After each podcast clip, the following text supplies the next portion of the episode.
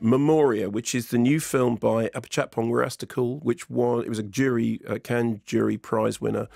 Uh, Apichatpong made uh, the Palme d'Or winner, Uncle Boonmee, who can recall his past lives. One of the most interesting things about which, of course, is the fact that Uncle Boonmee can't recall his past lives, which I always thought was a very kind of sly joke. He's been referred to as the high priest of slow cinema, you know, Thai filmmaking legend. There's an interesting thing about Apichatpong Weerasethakul referred to generally because of the custom that Apichatpong is the is, is, the name that you would use. Like Weerasethakul is the surname.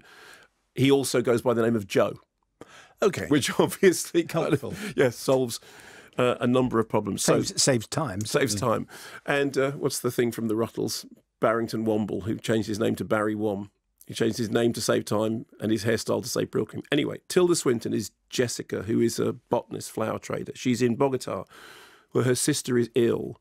We see her visiting her sister in hospital, later having a meal with her and her poet partner. The opening shot of the film is a shot of a room that you're you can't quite see what's going on. Nothing's going on. The shot is held for a long time, and then suddenly there is this noise, this strange boom sound, and Jessica wakes up. She thinks that it must be building works next door. Out in the car park, a whole bunch of uh, car alarms go off. But then she hears the sound again and again, and it's starting to become apparent that no one else is hearing the sound. There's a scene in which you think she hears the sound out in the street. Somebody drops to the floor, but there's an implication that actually what they've heard is a bus backfiring. Anyway, later when she's at dinner, she hears the sound again, and it's a big booming sound. Nobody else bats an eyelid. So she goes to a sound engineer and she asks him to reproduce the sound. And he says to her, Can you describe it for me? And she says, It's like an enormous concrete ball being dropped into a metal well surrounded by seawater.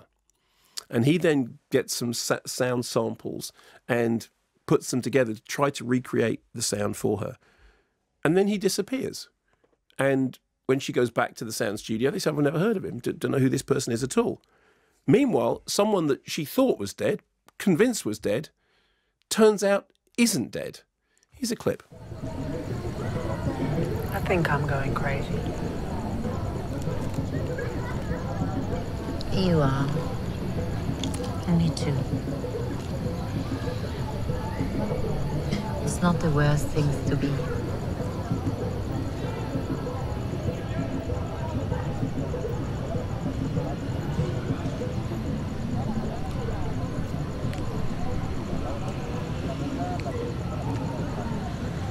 Composed a poem.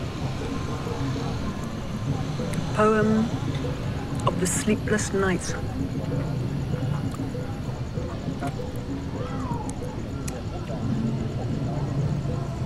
Beyond the petals and once furious wings,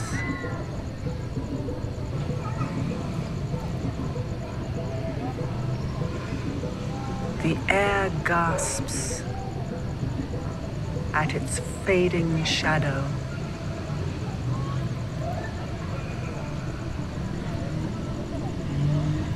And?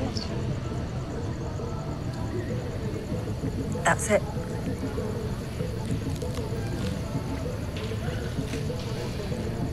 It's a classic example of one of those films that you know somebody would say, "What's it about?" And you'd say it's about two hours fifteen.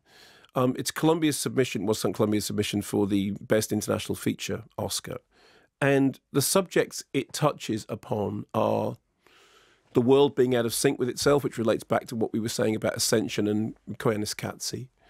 Um, the sense of man being out of sync with nature, political history, personal history, memories that aren't your memories, dreams that aren't dreams and are somewhere between a lifelike state and a sort of deathly existence, alien life forms, human evolution, modern jazz. At one point, there's a whole jazz interlude in which a really great jazz ensemble play play an entire tune, and then our central character, as she's trying to figure out what this sound is, and that her search to discover what the sound is becomes a search for something much more existential.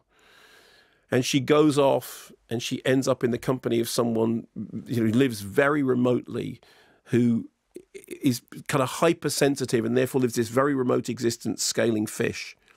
And she meets other characters she meets characters who might be other characters and she has memories that might be other people's memories and she sees things that might be there and hears things that might not be there. And now two things to say. The first is that obviously all of Apichatpong Weerasethakul, aka Joe's films, require patience on the part of the audience. You have to go with it. I really enjoy them because I I love the ambient sense of them. Sometimes when you say ambient cinema, it sounds like you say you, you mean nothing is happening. I don't mean that. What I mean is everything's happening, but it's happening as a kind of on a sort of vibrational level. And the reason the film holds together, I mean, in its third act, it takes a fantastical leap that will lose a great part of the audience. Some people just go, okay, that's just ridiculous. Other people will go with it. I think it is both, it is at once uh, deep and also ridiculous. I like I, I like the fact that it's both of those things.